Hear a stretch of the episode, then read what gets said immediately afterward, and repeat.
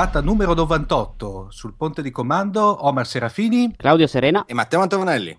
Dopo la buffata delle puntate dedicate alle Deepcon, eh, in cui abbiamo sviscerato tutta questa splendida manifestazione, torniamo con la prima delle puntate, diciamo con la, uh, l'ultima delle puntate regolari di Fantascientificast e tra l'altro con una novità, una nuova Zipped che si, intitolerà, uh, si intitola come vedrete Caratteri Fantastici, dove uh, diciamo conduciamo le nostre consuete non interviste con uh, operatori del settore, operatori del settore per cui diciamo scrittori piuttosto che fumettisti, piuttosto che uh, operatori del mondo fantascienza.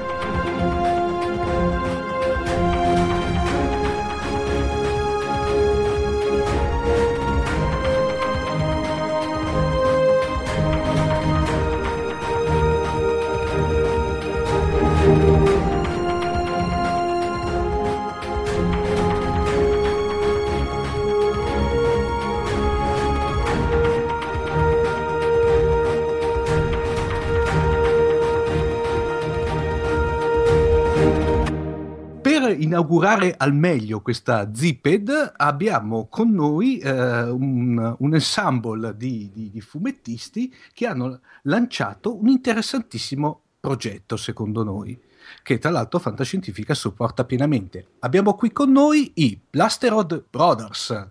Ciao ragazzi. Yes, ciao. Ciao. Ciao, siamo qua. Dunque, eh, come si suol dire, parlateci di voi. ok, ok, allora ci presentiamo intanto, vi siete presentati voi, ci presentiamo noi. Io sono James uh, Blasteroid e sono lo scrittore un po' del, del gruppo. Poi c'è Johnny Blasteroid che è il disegnatore. Ciao e Junior Blasteroid che è il colorista. Ciao. E un po' il, l'uomo dei giochi, mh, mm, perché è scultore, si occupa di giochi in scatola.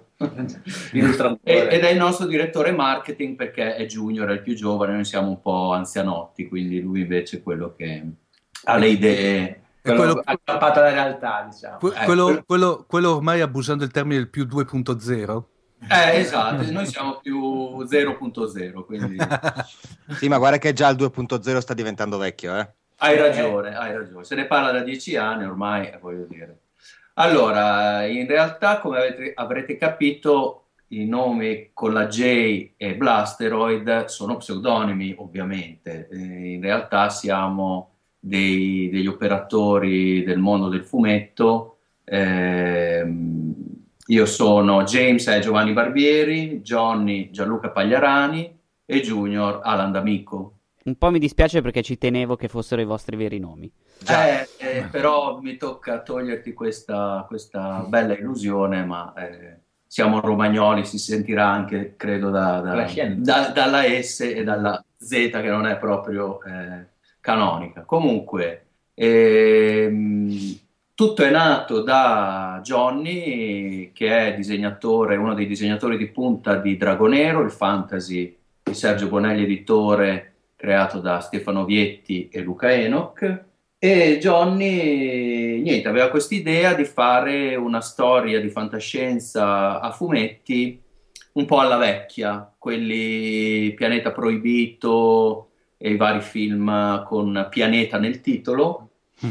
Però con un taglio moderno, con anche un po' di, di erotismo, un po' di, di, violenza, un po' di splatter, un tocco di Lovecraft, insomma un gran casino. Però, però l'idea ci era piaciuta, insomma, eh, ci è piaciuta, ci abbiamo lavorato, il nostro nome tutelare è stato un po' eh, John Carpenter più che altro, ci siamo ispirati ai lavori, diciamo la prima stagione di Carpenter eh, da Dark Star fino a, alla Cosa, insomma, fino ai primi, primissimi anni Ottanta, come stile di regia, di, di eh, inquadratura, eccetera.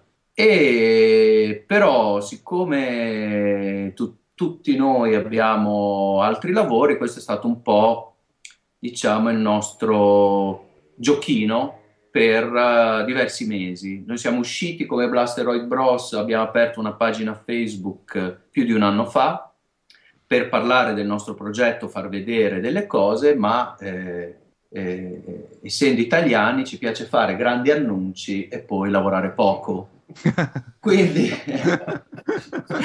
quindi, quindi, in realtà abbiamo, è stato un po' un, gio- un, gioco per vedere se ci cascava qualcuno, cioè se mm. qualcuno ci offriva dei soldi per fare questo fumetto che ci piaceva tanto. E, e alla fine qualcuno si è cascato, quindi ragazzi truffate il prossimo anche voi, fate vedere dei bei disegni e vedrete che eh, succedono delle cose.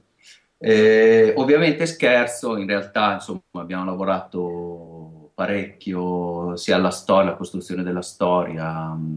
Eh, Johnny ha disegnato moltissime lobby card che potete vedere su, sulla pagina Facebook e tutto questo ha generato una certa eh, ci ha portato una, un po' di attenzione da parte dei, del mondo del fumetto. Siamo andati anche a un paio di festival a presentare l'idea, abbiamo creato un trailer animato, sì. Eh, trailer esteso che ha, avuto, ha raggiunto 25.000 persone su Facebook. E, e lasciatelo quindi... dire, è bellissimo, eh? Com'è? È bellissimo, cioè, bellissimo. cioè potevate fare un corto animato e basta a questo punto.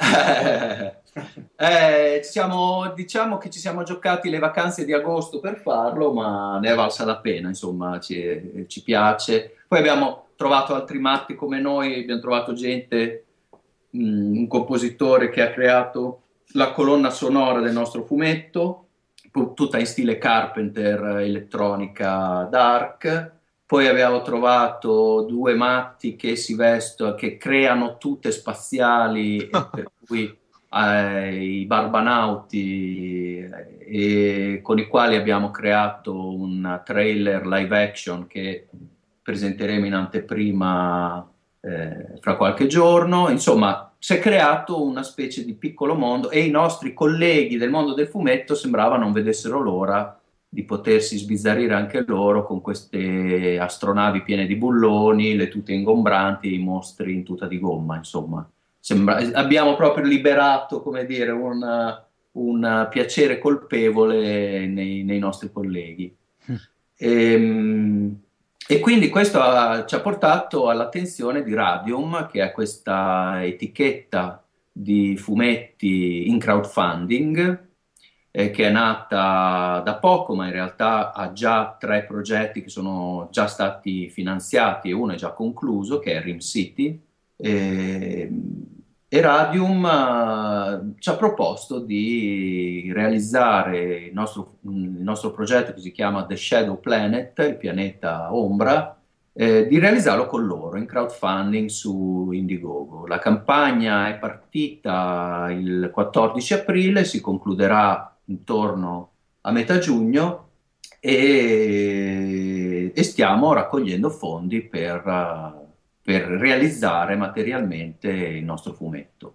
Eh, quindi se chi vuole leggere The Shadow Planet uh, deve fare, deve andare su Indiegogo, cercarlo e poi scegliere fra le varie possibilità che ci sono di acquistarlo perché oltre al fumetto digitale si può acquistare il fumetto cartaceo più tanti giocattoli, mm, diciamo, abbiamo tante, tanti oggetti, gadget, gadget, gadget. gadget. Ah, ehm, il, il, concetto è però inizialmente da dire cos'è eh, Shadow Planet? È un film, come avete detto, un ah, film sì. a fumetti Ah, sì, è, uh, abbiamo diciamo coniato questo slogan, si può sì. dire così. È il fumetto che. No, scusate, ricomincio. È il film che non è un film, ma che è un fumetto se ce lo finanziate. È un po' complicato, un po' complicato, però allora, diciamo, diciamo, facciamolo più breve. Diciamo, è un fumetto di 80 pagine che eh, prese- eh, potrà essere, se finanziato, eh, essere reperito in via digitale solo con uno, uno, una un investimento di 5 euro per tutti gli episodi.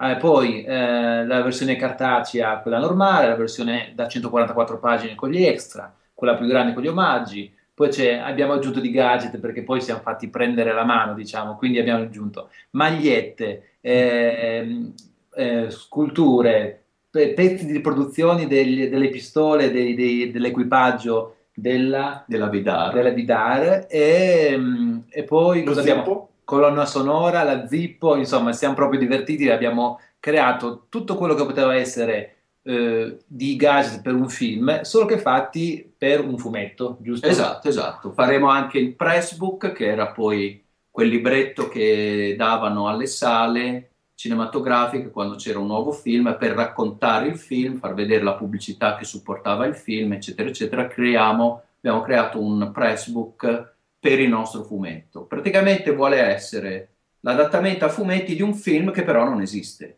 non è mai esistito, ma è l'adattamento a fumetti Esatto, esatto. di quel film. Ci sarà anche il poster e le lobby card. Poster e lobby car, quindi proprio stile cinematografico, ma non dovete pensare a 2001 di sé nello spazio, ecco, non è che è un, è un horror di fantascienza, quindi classico film Terrore nello spazio. terrore nello spazio. spazio, per- Ah, penso che tutti chi stanno ascoltando il podcast sanno esattamente ogni singolo frangente della fantascienza. Da Omar agli altri penso che sia- è proprio diciamo, il target più adeguato come, come Sì, diciamo che non è che abbiamo pretese di, di hard science fiction, cioè quella tecnica oppure futuribile, eccetera. Noi siamo molto più cazzoni. Serie B. Serie no, B, ma- no. serie B? Molto, Beh, molto- visto che avete messo anche lo zippo come gadget, eh, dà un'inquadratura del genere. eh. Esatto, esatto. Infatti siamo un po' i Roger Corman del fumetto. Ma più, più che Serie B direi Golden Age degli anni 50, ragazzi, dai, insomma, tutto sommato. Sì, però, però, sai, c'è anche un po'... cioè, Carpenter è- arriva molto dopo, arriva un decennio dopo, Mm. citando quella Golden Age. Ma infatti Eh, serie B più nel senso di B-movies. Sì, B-movies, esatto, poca spesa, tanta resa, Esatto, ecco, vuole essere un po' Basso budget. basso budget, però con delle idee. Ecco, ci piaceva un po' questa, questa cosa, di, di- di essere... Ma infatti è nato così, parlavamo di cosa facciamo, facciamo un fumetto, però io devo lavorarci nel, nei tagli di tempo, quindi non voglio fare pagine ricche, anche la storia deve essere... E quindi si parlava come di un, eh, di un prodotto a basso budget, Sì, sì, con poche scenografie, però che avesse alla- pochi attori. pochi attori, c'è un cast... eh, Ecco, questa è l'idea iniziale, poi dopo, eh, E dopo il c'è- problema è che eh, questo ragazzo che si chiama Gianluca Pagliarani ha il problema che da una ambientazione che in realtà doveva essere un pianeta deserto ha inserito tanti di quegli elementi Sì, dopo, esatto, dopo l'appetito viene mangiato. Eh, perché, devo- perché in realtà Ci si fa prendere la mano e alla fine è diventato un colosso. Esatto, Johnny Blatheroid in realtà questo fumetto è un pezzo di cuore suo, quindi non può trattare male il suo figlio. E noi dietro, noi quindi Junior e James, gli sono andati dietro più come, come un... Sì, ci ha fatto pena, poverino. esatto, esatto, esatto. ma per cui ragazzi, in effetti voi non- siete partiti con, con una sorta di canovaccio, poi in effetti è stato tutto un work in progress. Sì, Sì. sì, sì. Allora, le- l'idea di base è di Johnny. Nel senso che, perdonatemi, non avevate, come dire, un, un conce- un concetto di, di creazione tipo Straczynski, per cui perfettamente dall'inizio alla fine, con ogni tassello impiantato alla perfezione nell'altro, eccetera, eccetera. Qui mi No, dà l'idea questo- più il veramente classico B-movie, praticamente con magari trovate anche roboanti, mi vengono in mente proprio i classici film degli anni 50. Sì, sì, noi siamo partiti da quello che ci appassionava. Cioè è stato un progetto molto... eh, in realtà siamo partiti senza sapere dove saremmo andati a finire, perché ci piaceva questa cosa, ci piacciono queste cose. Tu devi sapere che ogni anno, la notte di Natale, ci troviamo da me e facciamo Santa Trash e guardiamo film trashoni di fantascienza eh, e horror, quindi è proprio Con dibattito. con dibattito, ecco, quindi ci, ci piace, ci piace proprio la, la materia. E quindi è, una cosa che è nata per passione, è stata portata avanti per passione e a un certo punto è diventata un lavoro. Però eh, la- il motore, un po' di tutto, sono le nostre, quello che ci appassiona, quindi quel tipo di film, quel tipo di effetto speciale, quel tipo di, di fantascienza eh, non, non troppo seria, diciamo, cioè eh, è fantascienza ma eh, vuole parlare di eh, non di futuro ma di persone. No, di- di- diciamo che è la classica, quella che noi definiamo sempre su fantascientifica, la fantascienza de panza, di pancia, sì. cioè senza star lì praticamente esatto, a farsi tante bravissimo. menate stile interstellar per intenderci. Esatto, ah, eh, ci hai capito il volo. Esatto. La, è quella più pugno sullo stomaco alla Pacific Rim, tieni, tanto per fare un esempio, lo so, magari certo. poco calzante, però è quella che praticamente guarda al... Che figata, no? Una roba esatto, esatto. Il, figata, fatto, dimmi. il fatto che voi praticamente adesso, da quanto ho capito, ok, partiti senza un, diciamo, con un plot bene o male impostato. Quello sì. che state voi creando, da quanto ho capito, l'idea è quantomeno creare una sorta di micro ecosistema, però ciò in futuro, ovviamente vedendo come andrà a finire il, pro- il progetto, e qui mi fermo per motivi scaramantici, eh, l'idea è, vostra è magari poi andare avanti e a creare, non dico un universo stile come avete voi citato Star Trek con le sigarette, il sesso e le parolacce, però diciamo un qualche cosa un pochino di più espanso. Ma la trilogia. Noi siamo aperti, cioè abbiamo dei personaggi a cui ci siamo affezionati, devo dire la verità. Noi alcuni ce li abbiamo nel cuore, sono come vorremmo noi essere in questo mondo alternativo, sono un po' i nostri alter ego ma sono due donne e un uomo, quindi qualcosa... Eh. Però diciamo che abbiamo qualche idea, ma quello che ci piacerebbe di più è eh, che Blasteroid diventasse un po' una, um, un'etichetta per uh, progetti, come dicevi tu, De Panza, di Pronto? fantascienza. Ci, ci siamo, ci ah, siamo eh, di fantascienza oppure anche altri generi. Cioè l'idea è quella che Blasteroid Bros diventi... Ah, sono quelli che fanno quei fumetti fighi che sembrano film di genere, però mm. magari c'è anche qualche scampolo di intelligenza, ecco, non vogliamo proprio... Su tre teste, una...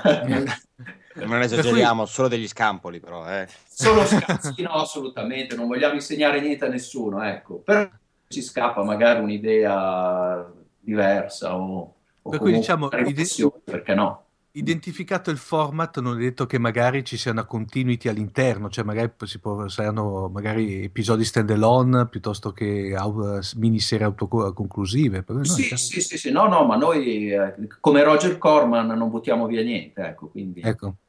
se questa o- cosa va bene, ottimo. assolutamente andiamo avanti, però eh... il patto è quello di divertirsi, ecco. Ecco, i dettagli un pochino più tecnici, tecnici del progetto, cioè se, do, se, dobbiamo dare indicazioni ai nostri ascoltatori di, da una parte, come possono partecipare e entro quanto partecipare. Sì, allora, la, la campagna è in corso e si concluderà mh, intorno a metà giugno. Il 13 giugno chiudiamo. E, si trova su Indiegogo The Shadow Planet uh-huh. e il perk eh, Indiegogo ha i perk che sono la possibilità di acquistare eh, la storia a fumetti in più puoi avere dei gruppi di, di, di oggetti o di, o di, gadget assieme al fumetto. Il perk base è quello, il fumetto digitale che sarà serializzato a partire da dopo l'estate in quattro numeri da 20 pagine e eh, costa 5 euro. E poi si sale. Si sale 9 euro, c'è anche la raccolta con tutti gli schizzi, stiamo avendo degli omaggi da altri autori mm. spettacolari, non vediamo l'ora di, di farli vedere uh, via Facebook. E quelli saranno stampati poi, cioè saranno all'interno della, della raccolta e poi si va a salire con i perk, con il libro fisico, quindi c'è quello con la copertina brossurata, quello con il cartonato, cartonato edizione limitata e poi mano a mano si sale con anche poster, abbiamo detto, colonna sonora su vinile, eh, replica della pistola a raggi, eccetera, eccetera. Quindi direi che uno si può sbizzarrire, sbizzarrire a seconda del suo potere d'acquisto e acquisto compulsivo, insomma, ci può facilmente favorire, insomma, quindi direi che eh, i tempi sono questi qua, insomma, bisogna tener conto che alcuni perk sono limitati e alcuni stanno, stanno finendo. Cioè abbiamo Space Cadet che è uno dei più gettonati, no, ci sono solo 50 perk di questo tipo e siamo già intorno ai 35. Quindi, sì, ne rimangono 17. Sì, insomma, bisogna, se, se vi interessa, bisogna un po'... perché eh, sono proprio limitati come, come pezzatura. Le pistole ne, ne, riusciamo a fare tre perché vengono stampate e colorate a mano una per una, mm. quindi anche quelle, se, se si vogliono, bisogna eh, muoversi, insomma. Tra l'altro di Space Fanfare. Giusto? Space Fanfare è, è la, un altro perk, eh, uno dei più ricchi, e in Space Fanfare abbiamo messo la, gli oggetti più esclusivi, insomma, per cui la colonna sonora su disco in vinile e in copertina c'è la possibilità di avere eh, il volto della persona che lo finanzia. Eh, siccome sono dischi che vengono eh, stampati uno per uno, ehm, la, come spesso succede nei crowdfunding, chi finanzia il disco eh, ci manda una sua foto e poi Johnny lo disegna in copertina. Ovviamente con lo scafandro spaziale e tutto, però è un modo per, per rendere quell'oggetto unico e per premiare ovviamente chi, chi investe in uno, in uno, dei perk più costosi. Ecco. O- ovviamente non è pubblicizzato l'iperperk dove addirittura i Blasteroid Bros porteranno la coppia fisicamente da chi l'ha acquistato, giusto? Eh, possiamo aggiungerla. qualcuno ce l'aveva consigliato, sì. eh, qualcuno deve essere sincero, non abbiamo accettato il consiglio, però eh, se qualcuno... ma anche una cena con voi, no? Eh, ma esatto. noi eh, facciamo anche la piadina volendo. Quindi... Eh, vedi? Guarda che ne attiri di gente con le piadine. Eh, una tagliatella al ragù, insomma, direi che... Meglio la tagliatella, app- meglio la tagliatella al ragù, ragazzi. Ho appena oh. mangiato, ma mi fate tornare fame, quindi buono. Io so che sono stato convinto con molto meno perché appena ho visto i disegni, poi ho visto Lovecraft e Carpenter tutto in una stessa frase, ho detto va bene, gli do dei soldi, qualunque cosa sia va bene. Ti dico oh. che sesso, sigarette e Lovecraft a me hanno funzionato di più, però... Eh, vedi, vedi, ognuno oh, ha le sue leve. Esatto, esatto. Io sono stato più oh. giocato su Pianeta Proibito e su Star Trek, per cui vedi. Per... Eh, ma allora, eh, voglio dire... Eh... abbiamo, già, abbiamo, già, saturato Infatti, scientifica. Adesso abbiamo una grossa responsabilità verso di voi, perché bisogna che tutte queste cose ce le mettiamo, se no... no, eh, a proposito di Lovecraft, oggi ne parlavamo un po' fra noi, oggi c'è un po' questa moda no, di Lovecraft. Eh, in realtà non è semplicemente uomini pesce o mostri mm. tentacolari, eh? è, c'è qualcosa di più in Lovecraft. E, e, abbiamo cercato di far sì che ci fosse un livello, diciamo, diciamo ulteriore rispetto a quello che è diventato purtroppo un po' eh, un cliché della, di certa fantascienza, insomma, il mostro bravo, antichissimo. Bravo, bravo. In realtà in Lovecraft c'è molto di più, c'è proprio la perdita della... l'inutilità del, del, della persona rispetto all'universo, al caos, c'è un grande spaesamento che provoca paura e quindi eh, poi tutta la, la, diciamo il pantheon Lovecraftiano nasce da questa paura dell'ignoto, diceva. E, e quindi no, i mostri tentacolari non c'era scritto, o tentacolati non c'era scritto da nessuna parte, ecco, nel suo... Avreste eh, tirato su altri tipi di sostenitori con una frase del genere, però... Eh, però però volevamo anche un po' andare alla, alla radice di, di Ma dipende da cosa tira di più, il tentacolo o... Ma nel dubbio abbiamo scelto le belle ragazze. Allora... Sì. che poi vanno di pari passo con i tentacoli, quindi... Eh, ci sono, ci esatto. sono generi specifici su questo, sì. su questo soggetto. Cambi con le derive. eh, ri, eh, ritornando al discorso fantascienza, eh, Johnny, James e Junior, ehm, allora, p- domanda secca e mi rispondete ognuno di voi. Film di fantascienza e romanzo di fantascienza preferito? Mettiamoci anche il fumetto a questo punto. No? E anche il fumetto, sì. Anche il fumetto. Domanda più difficile del mondo. Eh, così se ne Allora, romanzo io dico Dune. Mm. Mi ha emozionato. Eh, poi l'altro era il film. Film, film e fumetto. Metto Alien. Metto Alien. Eh, se me l'avessi chiesto dieci anni fa avrei detto Guerre Stellari, ma adesso dico Alien. Mm. E poi eh, fumetto, fumetto. Allora, Conan non è fantasy. Conan è fantasy, fantasy rassegnati. Devo rassegnare, quindi ah, metto, potrei mettere... Ah, dunque, Atmosfera Zero, che però è un adattamento del film. Quello, ah, di Steranco. Sì, quello di Steranco. Steranco. Ma allora... Atmosfera Zero quello con uh, Sean Connery? Sì, ha fatto... Fecero un adattamento a fumetti Questo non sapevo. Migliore, il migliore adattamento a fumetti sì, mai realizzato. Mai realizzato fatto da Jim Steranco, che è una... E sono tutte doppie pagine, cioè sono tutte, come si dice... Double spread, doppie splash. Doppie splash, esatto. Un montaggio... Sì, sì, se ti capita recuperalo perché davvero o cercalo perché... Il film, il film Senza infamia e senza lode Dio... Sì, il film è un western travestito da fantascienza, ecco, non... mm-hmm. c'è lo sceriffo nuovo in città e L'unica cosa che mi ricordo è questo Sean Connery un po' estremamente svogliato, mettiamolo su questo punto, per, dirla, per, per, dirla con educazione. Abbiamo capito la sfumatura. Ecco. Invece, eh, dunque, per me parto dal fumetto, uno dei fumetti più belli di fantascienza è la saga dell'Incal, Mm. solo la prima, quella Jodorowsky-Moebius, dopo gli altri, diciamo che Moebius, eh, scusa, Jodorowsky ha fatto un po' come Lucas, ha munto la mucca fino a ucciderla, quindi eh, meglio il primo ciclo, John Deeful eh, e Linkal, il ciclo dell'Inkal, eh, il primo.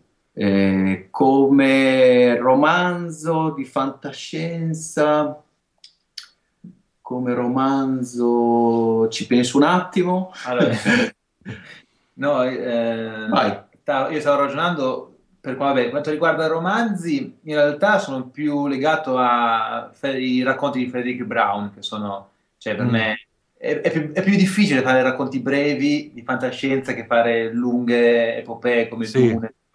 Allora, quello lo considero come un autore mio di riferimento, è stato uno dei primi e mi è piaciuto col discorso del fumetto, piuttosto che mi veniva in mente tanti eh, fantascienza eh, spettacolare, ma mi sono reso conto che alla fine quello che mi ha segnato, un, che mi ha lasciato un segno è stato l'Eternauta. Non tanto, eh. tanto la fase, cioè, non tanto la fine dell'Eternauta, ma quanto l'inizio. Io mi ricordo che quando l'ho letto la prima volta era, era lì, era fantapolitica, fanta, il poter essere, prima ancora degli zombie, l'essere eh, chiuso in casa in questa nebbia assassina mi, ha, mi, aveva aperto un mondo. Dopo è normale che arrivano Star Trek, io sono un gran appassionato anche di Star Galactica, però se pensare alle prime cose sono queste tre, diciamo. L'eter- l'eter- l'Eternauta ha fatto un sacco di vittime in senso positivo. Eh? Sì, eh, perché l'ho letto poi quando ero agli esordi e mi ha lasciato... Ma la, L'avevi letto quando era uscito su, su Lancio Story o già no. in forma, diciamo, già raccolta? Eh, 001 l'ha fatto. 001. Sì, sì, perché mi chiamo Junior dopo tutto, non mi sa che ancora non, non sapevo leggere quando era uscita. Io li ho letti tutti e due, devo dire che non c'è paragone. no, no, ma infatti. È meravigliosa, quindi assolutamente. Tra l'altro ci avevamo fatto anche a suo tempo una puntata dedicata di, di Fantascientificast. Ah. Eh, la 3 mi pare che proprio abbiamo parlato proprio dell'Eternauta in tutte le sue forme e le sue combinazioni, però in effetti l'edizione a zero io sono cresciuto ma anche per motivi anagrafici con quella di La Lancio Story. Eh, però quando era uscita in effetti sì, già lì era scioccante però dopo rileggerla dopo decenni nell'edizione originale e completa come quella della 001 era veramente eh, riaprire una ferita, ma in senso buono del termine. Adesso sembra una cosa sì, brutta, sì, però sì, rende l'idea. Sì, sì, assolutamente. Io lo lessi da piccolo su, su Lancio Story e mi impressionò moltissimo perché era di un realismo eh, spaventoso. Cioè, io non dormii la notte dopo ah, aver letto la, la prima storia perché io leggevo prima di dormire e quella mi lasciò eh, veramente angosciato perché ha questa neve misteriosa che uccide. Poi era tutto realistico, cioè trova la tuta, Eh, la esatto, muta da sì, sì, sì, no, per uscire. Ma poi è quello che dici, il tuo vicino di casa può essere tuo nemico. Fino a un, prima, il giorno prima ti chiedevi lo zucchero e adesso ti potrebbe ammazzare. E quello è inquietante. Devo essere sincero, però, dopo, eh, do- nella seconda parte, quando subentrano, perché in realtà io l'ho letto comunque eh, in un'epoca più moderna, diciamo. Sì. Mhm. Però la prima parte, la parte del sopravvissuto, per me non è invecchiata di un singolo giorno. Sì. Giustamente la seconda parte, quando poi si scopre e arrivano, diciamo, eh, Loro. loro, Sì. eh, si- si- è figlia proprio di quell'epoca lì. Quindi da lì un po' c'è questo, Mm.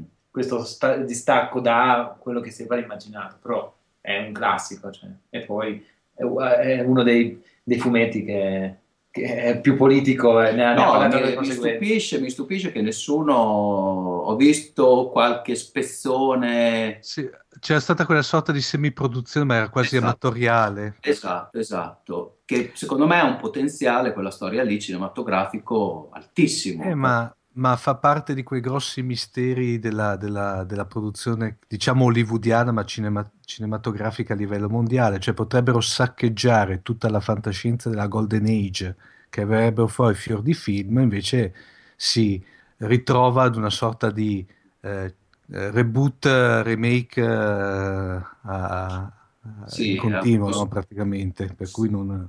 È un grosso Eh. problema che ha oggi Hollywood, che nessuno ha voglia di rischiare e quindi Sì. si tendono a fare eh, spin-off, reboot o eh, film che sembrano più serie televisive Sì. eh, ad, ad altissimo budget, ma sono puntate di una saga. Quindi, eh, insomma, eh, le cose sono molto cambiate. Oggi il pubblico a cui guarda Hollywood è un pubblico di teenager Sì. e, e- e la fantascienza più bella non è per teenager, sinceramente. Cioè, non- Sì, no, più che altro c'è secondo me un deperimento, io la- la- sa- sarò molto più drastico eh, e qui da un certo lato cito l'amico Aldo Ricciotto, eh, ah, sì, Aldo, Aldo Fresia di Ricciotto, che dice ormai praticamente che evidentemente da una parte ci si lamenta perché eh, almeno noi che abbiamo, come dire, una, un- come dire, una certa, chiamiamola, non dico cultura perché sarebbe brutto dirlo, però una certa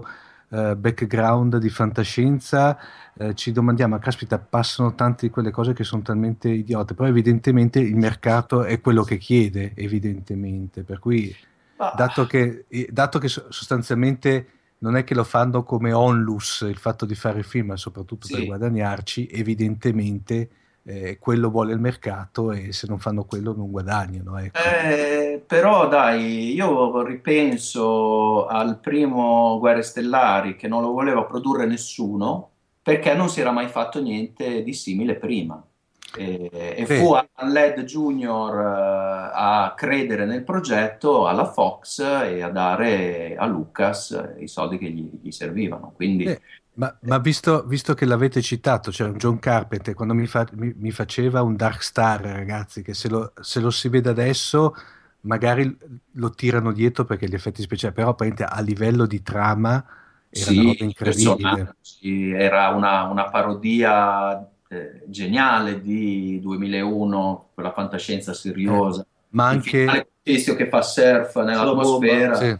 la Ma bomba anche- senziente, cioè ci sono delle idee che sono assolutamente geniali. Ma anche Però- lo, ste- lo- lo stesso 1997 Fuga da New York era, ab- era- era uno di quelli cosiddetti a low budget adesso, eh, Sì, perché molto- con, molto eh, basso, sì. eh, eppure sono film che hanno beh, meno Dark Star, ma per me perché in Italia ha avuto una distribuzione un po' particolare, però 1997 Fuga da New York Beh, fu aveva- un grosso successo. sì, aveva aperto, aveva aperto tutta una serie, anche una serie di figli, figliastri, cugini, eh, per cui non- Sì, sì, sì, i guerrieri del Bronx, Sì. eh, li abbiamo visti tutti, quindi Cioè, ha creato, i nuovi barbari. ha creato un, fan- un franchise un po' strano, nel senso che non è che potevano metterci il marchio, però Sì, infatti. anche Mad Max, una marea ne ha fatti dopo.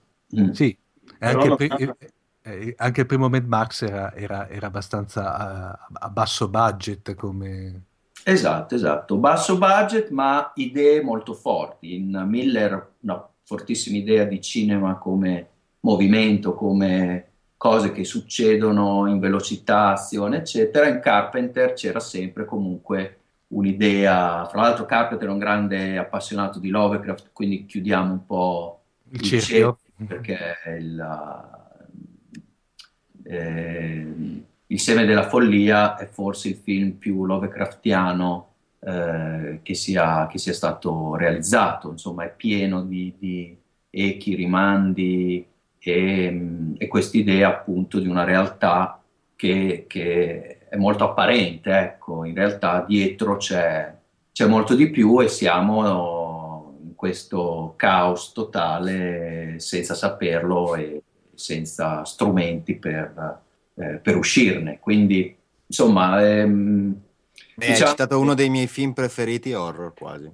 Eh, guarda, io ero, l'ho visto al cinema, io per motivi anagrafici li ho visti, tranne Dark Star che lo diedero solo su Rai 3, sì. con, con, un, doppiaggio infame, ma eh, i film di Carpenter li ho visti al cinema. E quando uscì Il seme della follia lo andai a vedere due volte, mi ricordo in una sala quando si spensero le luci, che era finito il film, si sentì dal pubblico ma vaffanculo. Perché è un film che, eh, insomma, non ti tratta bene, ecco, poi il finale eh, sei un po', come dire, mm, eh, a volte rischi di sentirti preso in giro, perché allora è vero, non è vero, qual è la realtà, insomma, sono domande profonde che però alcuni rifiutano, un po' come, come Cronenberg, Crash, nelle scene più malate del film, il pubblico rideva per nervosismo, no, per la serie rido perché sì, sdrammatizzo. sdrammatizzo. Però insomma sono, ti, ti, pongono domande e, e, ti interrogano in modo a volte poco gentile, ma è quello che deve fare, secondo me, un po' le buone storie. Quello che deve fare una buona storia è scuoterti, se no se no guardo Steven Seagal e dormo tranquillo, ecco, non so. No, non toccatemi Steven Seagal. che... a, me fa venire gli incubi. so, so, soprattutto il primo praticamente. No, guarda, io non te lo tocco perché è mena forte, quindi... Bene. Era col codino adesso. Uh, mamma mia. eh, adesso mi avete rovinato la serata di Magia dai, che c'ha da, 20, da 30 anni alla pancera. Eh. Bene, eh, ragazzi, vi strappiamo una promessa. Uh, uh, se eh, facciamo i dovuti scongiuri, non dico niente, eh, ci eh, ritornate, vero, su Fantascientificast la seconda metà di giugno? Uh, volentieri, volentieri. No, per dire, evviva, ce l'abbiamo fatta. Esatto, esatto, per festeggiare anche virtualmente portiamo dei, facciamo tintinare i bicchieri. Ah sì, facciamo, diretti, facciamo eh? Oppure ci facciamo un bellissimo una sorta di, di, video su YouTube dove festeggiamo che poi posteremo, ecco. Bene. Anzi, tagliatelle e ragù per tagliatelle e ragù per tutti. Bene, ragazzi, eh, dunque, ta- allora, in ogni qual modo eh, gli, i riferimenti li abbiamo dati, in ogni qual modo eh, li ridaremo anche noi nelle show note di questa Zipped, in modo tale... Poi vi ricordiamo anche che sul sito di Fantascientificast c'è anche il banner di The Shadow Planet per accedere alla pagina di Indiegogo direttamente. E per se avete amici a cui può interessare, condividetelo con loro. Assolutamente sì, anzi io direi che praticamente se, se, non, se non, partecipate vi verremo a prendere uno a uno. vi... Sono tanti, eh. No, vi lanceremo sì, direttamente Matteo Mantovanelli a casa. Ma anche Steven Seagal direi. No, Steven Seagal, Steven Seagal, secondo me è meglio di no. Perché... Meglio di no. Bene, è impegnativo. Insomma. Sì, ci vorrebbe un, tra- un trasporto speciale. Ok, veicolo... Perché Trasporto eccezionale. Sì, perché il teletrasporto secondo me si rifiuta di funzionare. Eh, lo fa a rate. Oggi un braccio, domani, domani una gamba e poi... Va bene, ragazzi, vi ringraziamo ancora. Uh, alla Grazie prossima. Ciao. E vi, rac- vi, raccom- eh, vi raccomando a tutti i nostri ascoltatori, supportate The Shadow Planet.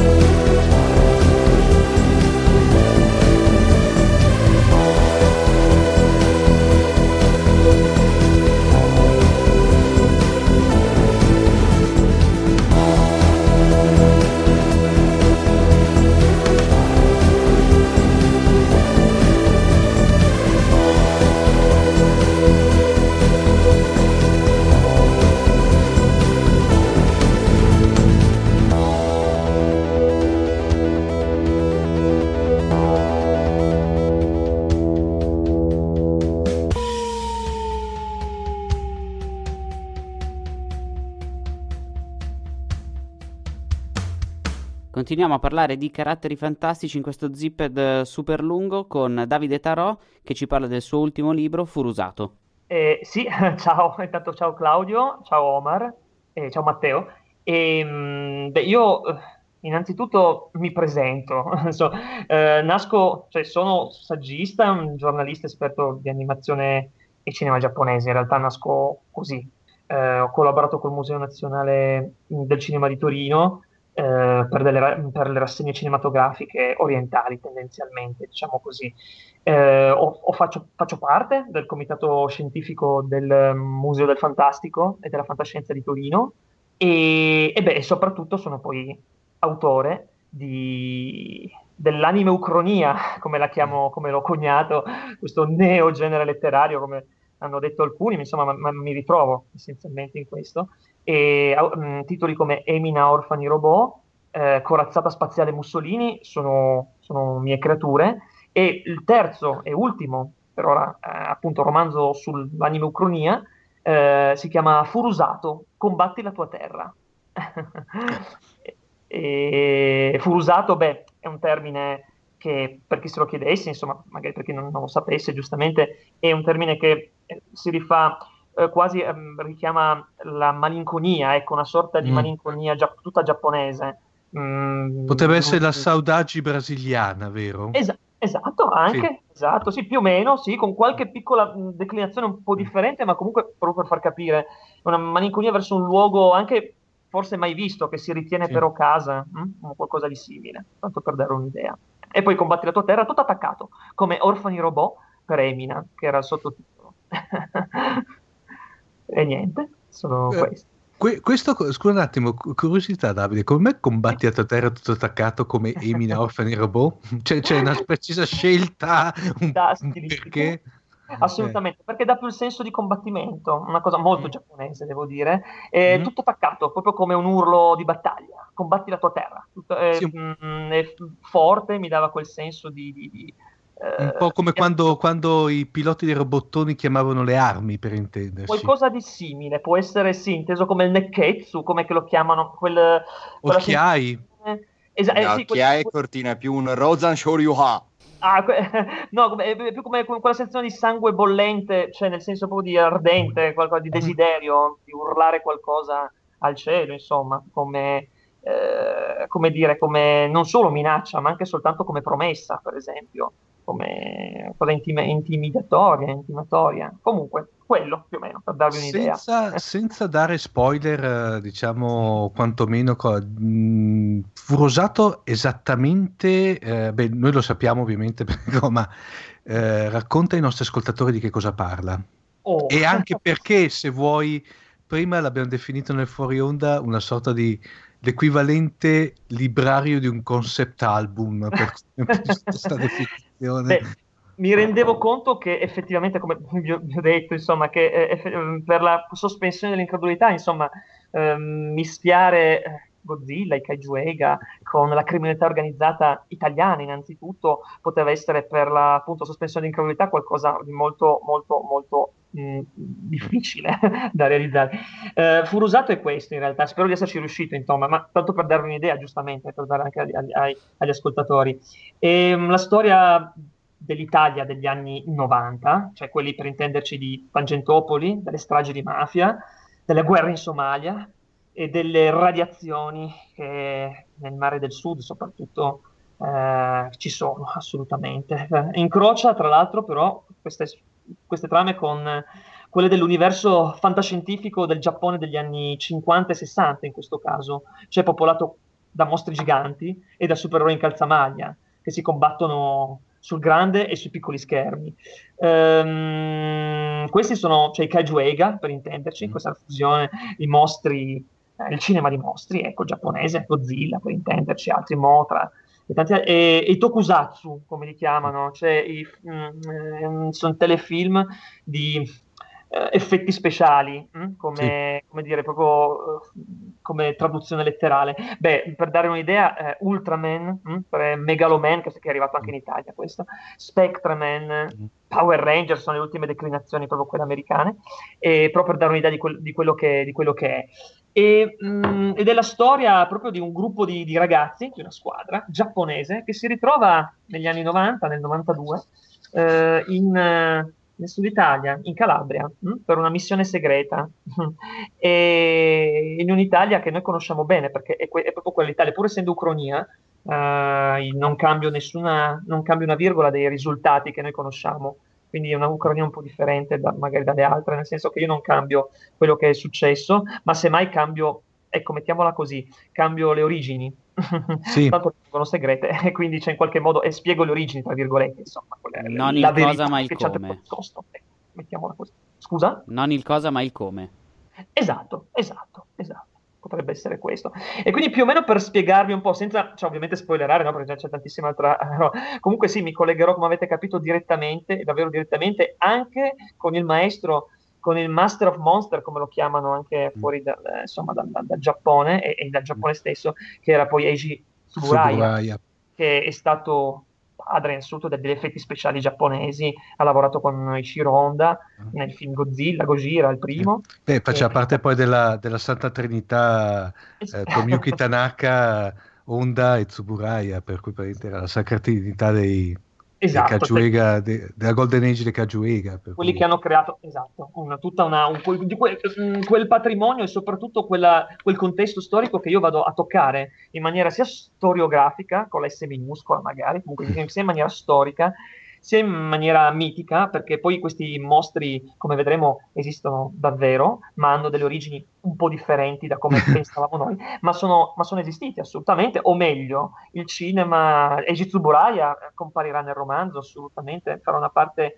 più cattiva, anche se eh, un po' eh, appunto sviluppandosi negli anni 50, quindi sono due, almeno due livelli mm, nel romanzo temporali, uh-huh. anni 50, le origini, tra virgolette, il 92, che sono più o meno la, la, la, non la fine, ma sicuramente i prodromi, cioè i, i risultati di quelle, di quelle, scelte fatte negli anni 50, eh, e poi una storia molto più arcana e più potente, soprattutto anche più segreta, che è poi la storia della criminalità organizzata, quindi le tre, le tre, sorelle, insomma, la mafia, Camorra e Andrangheta, e lì proprio dalla notte dei tempi si può parlare. E, e questo, tutto questo viene poi fuso appunto con gli anni 90 con lo, scor- lo, lo, le scoperte delle radiazioni, eh, dei mm. rifiuti tossici che vengono buttati sul Mar Ionio, eh, il, Alpi, con uh, la guerra in Somalia, eh, insomma, tutte queste cose che cerco di aver, spero di aver dato, insomma, di, di aver fatto sì. sicuramente eh, cioè, nel più assoluto rispetto, questo, perché è la prima cosa a cui tenevo, rispetto storiografico innanzitutto e delle persone. E, e poi però sono temi di... sempre un po' sensibili da noi. Assolutamente, no, sono sensibili, devono essere sensibili, spero no. siano ancora sensibili. Sono, sono ferite ancora aperte. Esatto, e questo me ne rendo perfettamente conto, infatti io avevo un po' le mani che mi travavano non tanto per l'amore che peraltro ho Regis Tsuburaya, per esempio, ma più che altro per Falcone Borsellino, per esempio, per toccare questi temi comunque forti oggettivamente.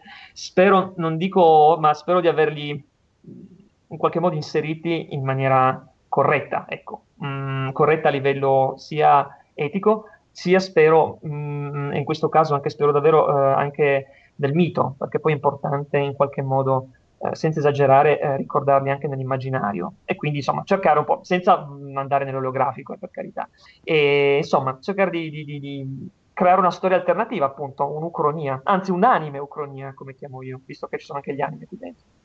eh, Davide, già, eh, diciamo, il, il, il, romanzo praticamente Furosato è, è, fresco di stampa, giusto? Nel senso che la presentazione sarà, se non sbaglio, il 20, giusto? Assolutamente, assolutamente sì, Al, a Bologna, in, mm. in, occasione dell'evento Nippop 2016, ed è mm. addirittura, oltre che fresco, proprio addirittura inesistente di stampa, penso che dovrà arrivare il 20, mm. e quindi stanno stampandolo davvero fresco, nel senso ancora caldissimo in realtà. Mm e verrà stampato proprio per l'occasione, intanto per il 20. Poi però, come dicevo già, il 23, che tra l'altro eh, in maniera del tutto, non del tutto accidentale, devo essere sincero, eh, combacerà con il giorno della memoria di Falcone Borsellino. e mh, mm, verrà poi liberato, cioè verrà distribuito nelle, nelle, migliori librerie, insomma, nelle fumetterie che vorranno prenderlo. Sarà anche disponibile in formato ebook?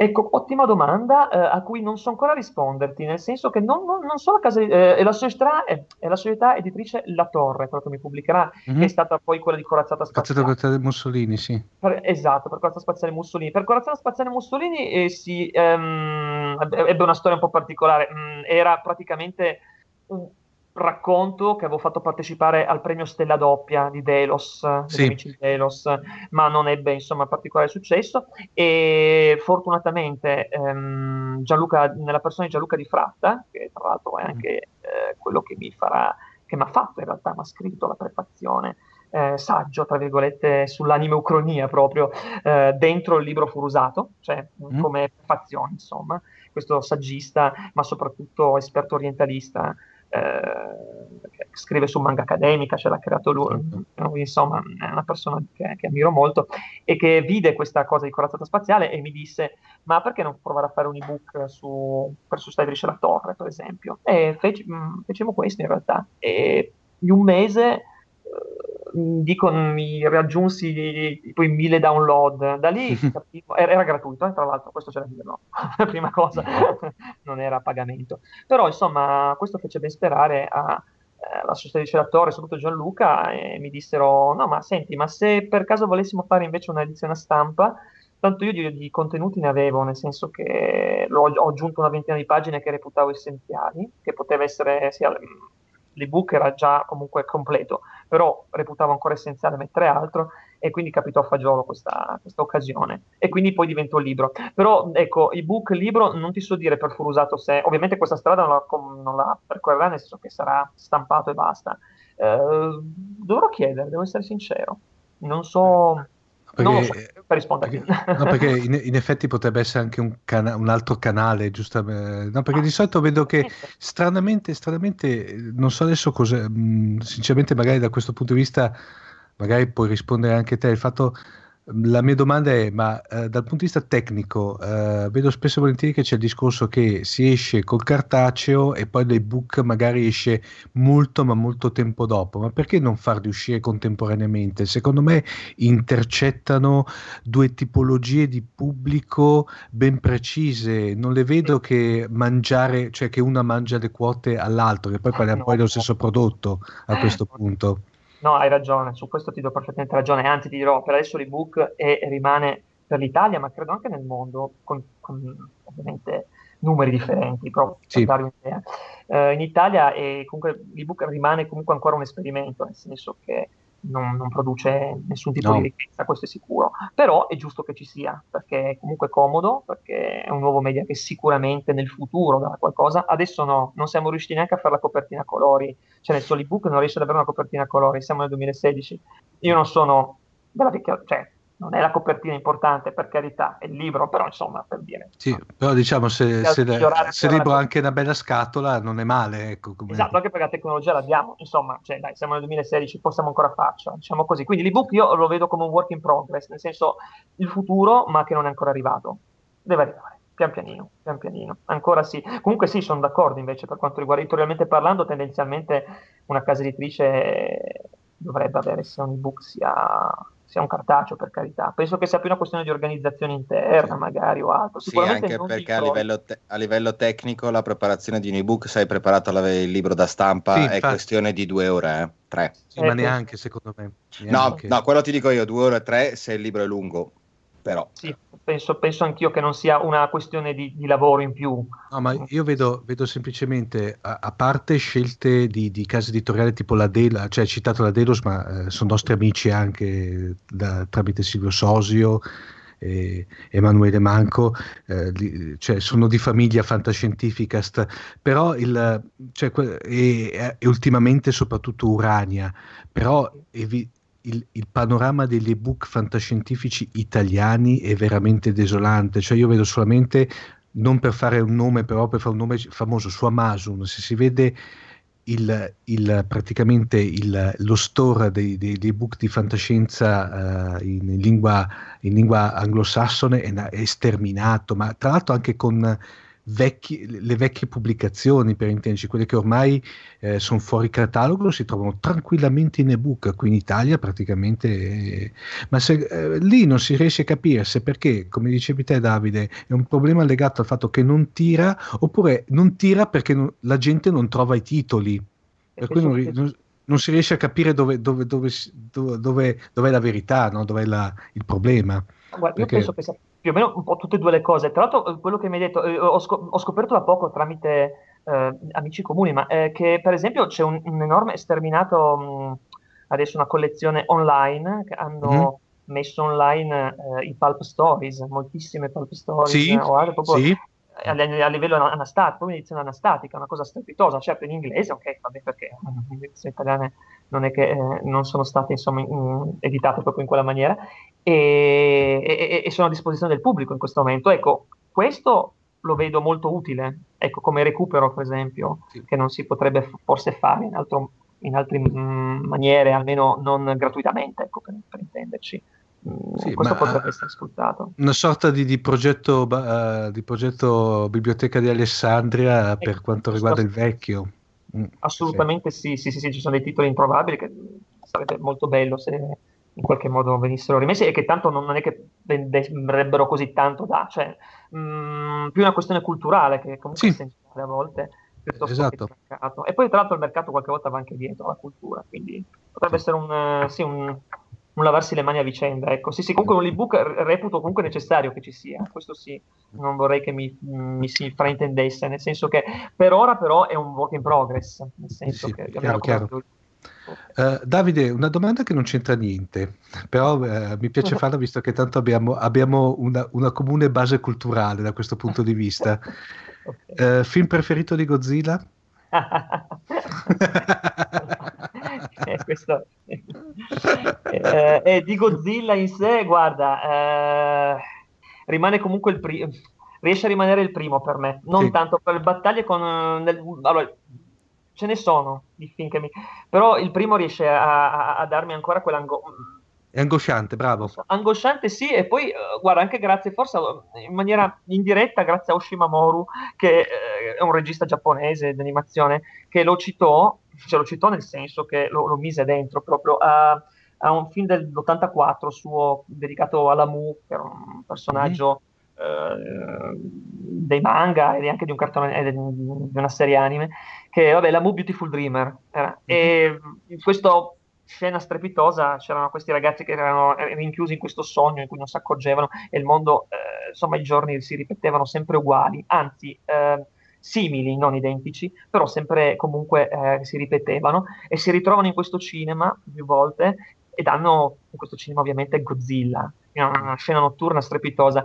E non so, per me Oshi, stran- forse senza volerlo o volendo, è riuscito forse a trovare l'anima più inquietante di Godzilla, la scena notturna della distruzione sì. della città, per esempio. Questa la, la trovo eccezionale. Mi rendo conto che Jitsuburaya in quel caso doveva ancora migliorarsi nei film dopo sicuramente c'erano effetti speciali con Motra per esempio. Mm, sì Motra seco- secondo me il massimo è arrivato, è arrivato con uh, beh, quella che in Italia è l'invasione di astromostri praticamente che secondo me è quello dal punto di vista effetti speciali è il, to- è il top.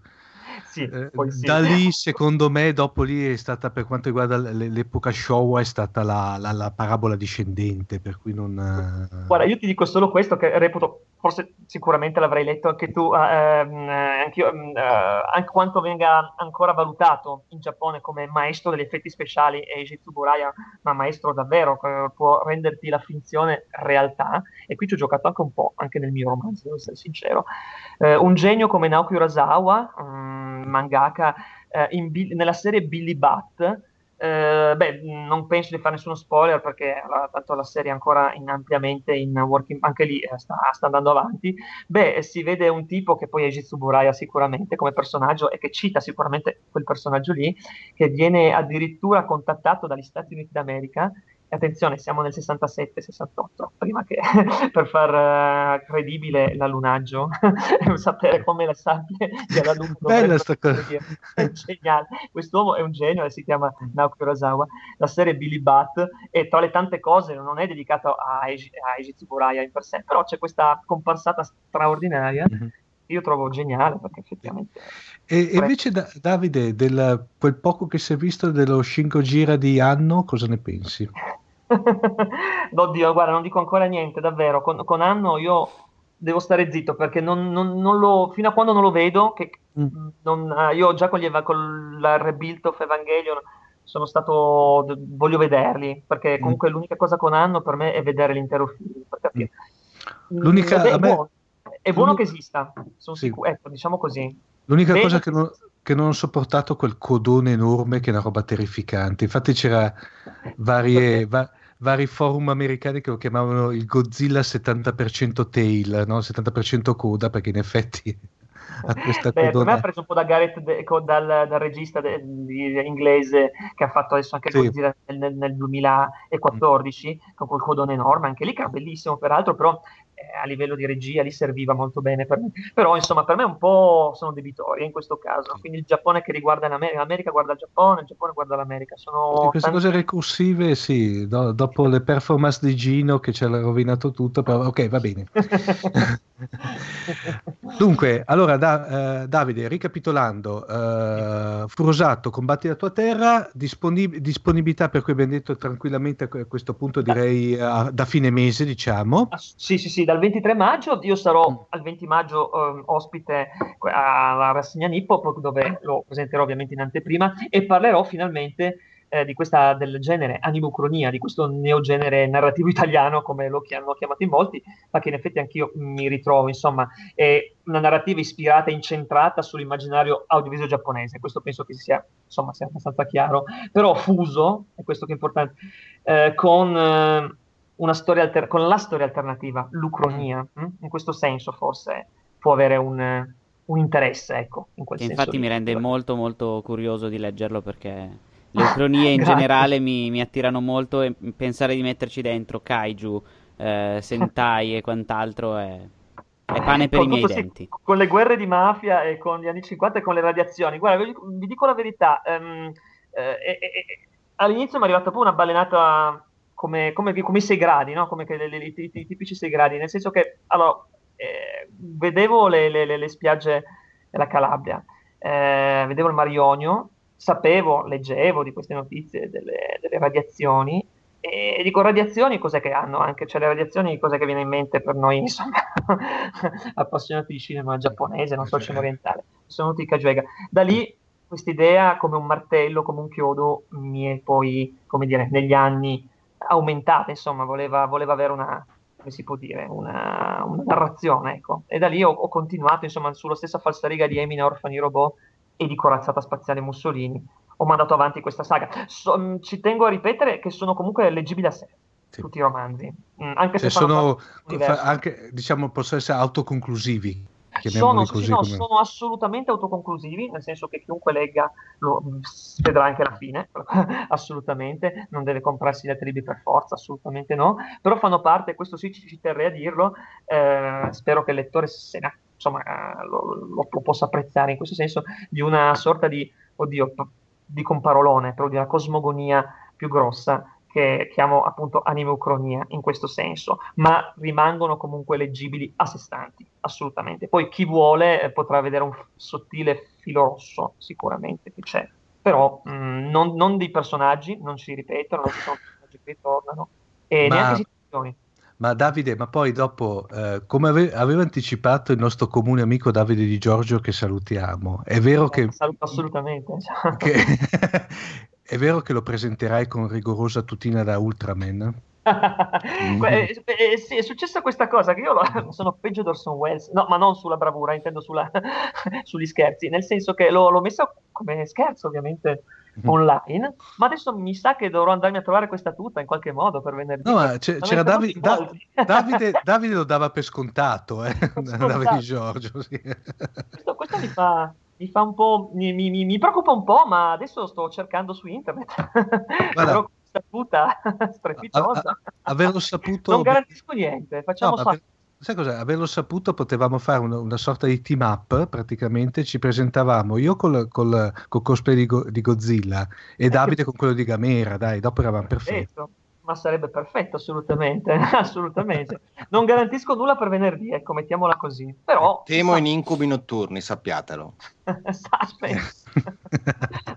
Speriamo, insomma, che ecco, la, la, eh, in qualche modo eh, soddisferò lo stesso, di soddisfare lo stesso, spero di soddisfare lo stesso la, la curiosità delle persone, ecco, magari anche eventualmente anche non vestito mh, da, da, no, da basta, ultra, ma... no, basta che porti la tua competenza, da, eh, Davide. Il tuo, il tuo, il tuo, faccia, ecco. Va bene, eh, Davide, ti ringraziamo. Ma grazie a voi, grazie a voi. Speriamo quanto prima di riaverti con qualcosa di nuovo sulle, beh, stavo dicendo sulle pagine di Fantascientificast, sui byte di Fantascientificast. va benissimo, va bene, va bene, chissà mai, chissà mai, qualcosina potrei averlo. Dai Dai. bisogna vedere. Eh, io lo, lo, segno, eh? poi guarda che ti mando King Ghidorah a casa se non ci metti. ok, ok, no, no, ma giuro, giuro che qualcosa ce l'ho. Bisogna essere editori, sono insomma interessati, ecco, anche quello, sai. Comunque ce l'ho, di cosa ne ho? Adesso, eh, e la disponibilità ovviamente ce lo sono, sono molto contento di ritornare eventualmente, assolutamente. Grazie mille Davide. Ma grazie a voi.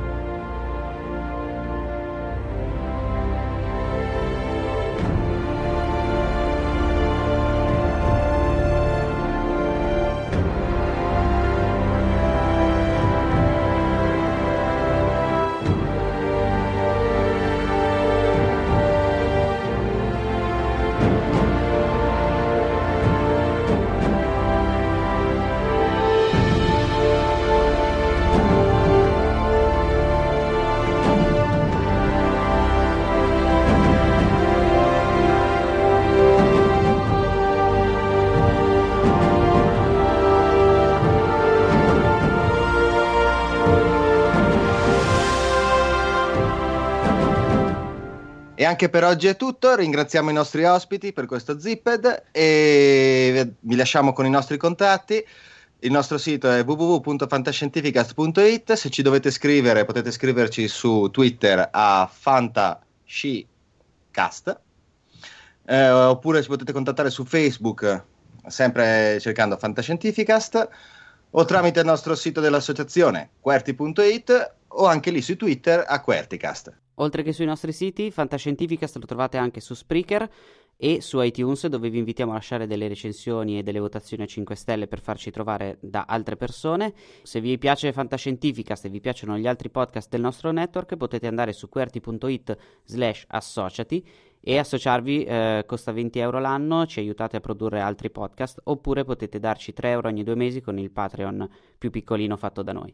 Ultima cosa, qwerty.it slash survey è un questionario breve, anonimo e che aiuta noi a capire chi siete per cercare degli sponsor per portare avanti sia Fantascientificast che il resto del network senza dovervi far pagare i nostri podcast. Ringraziamo Spreaker per ospitarci e alla prossima!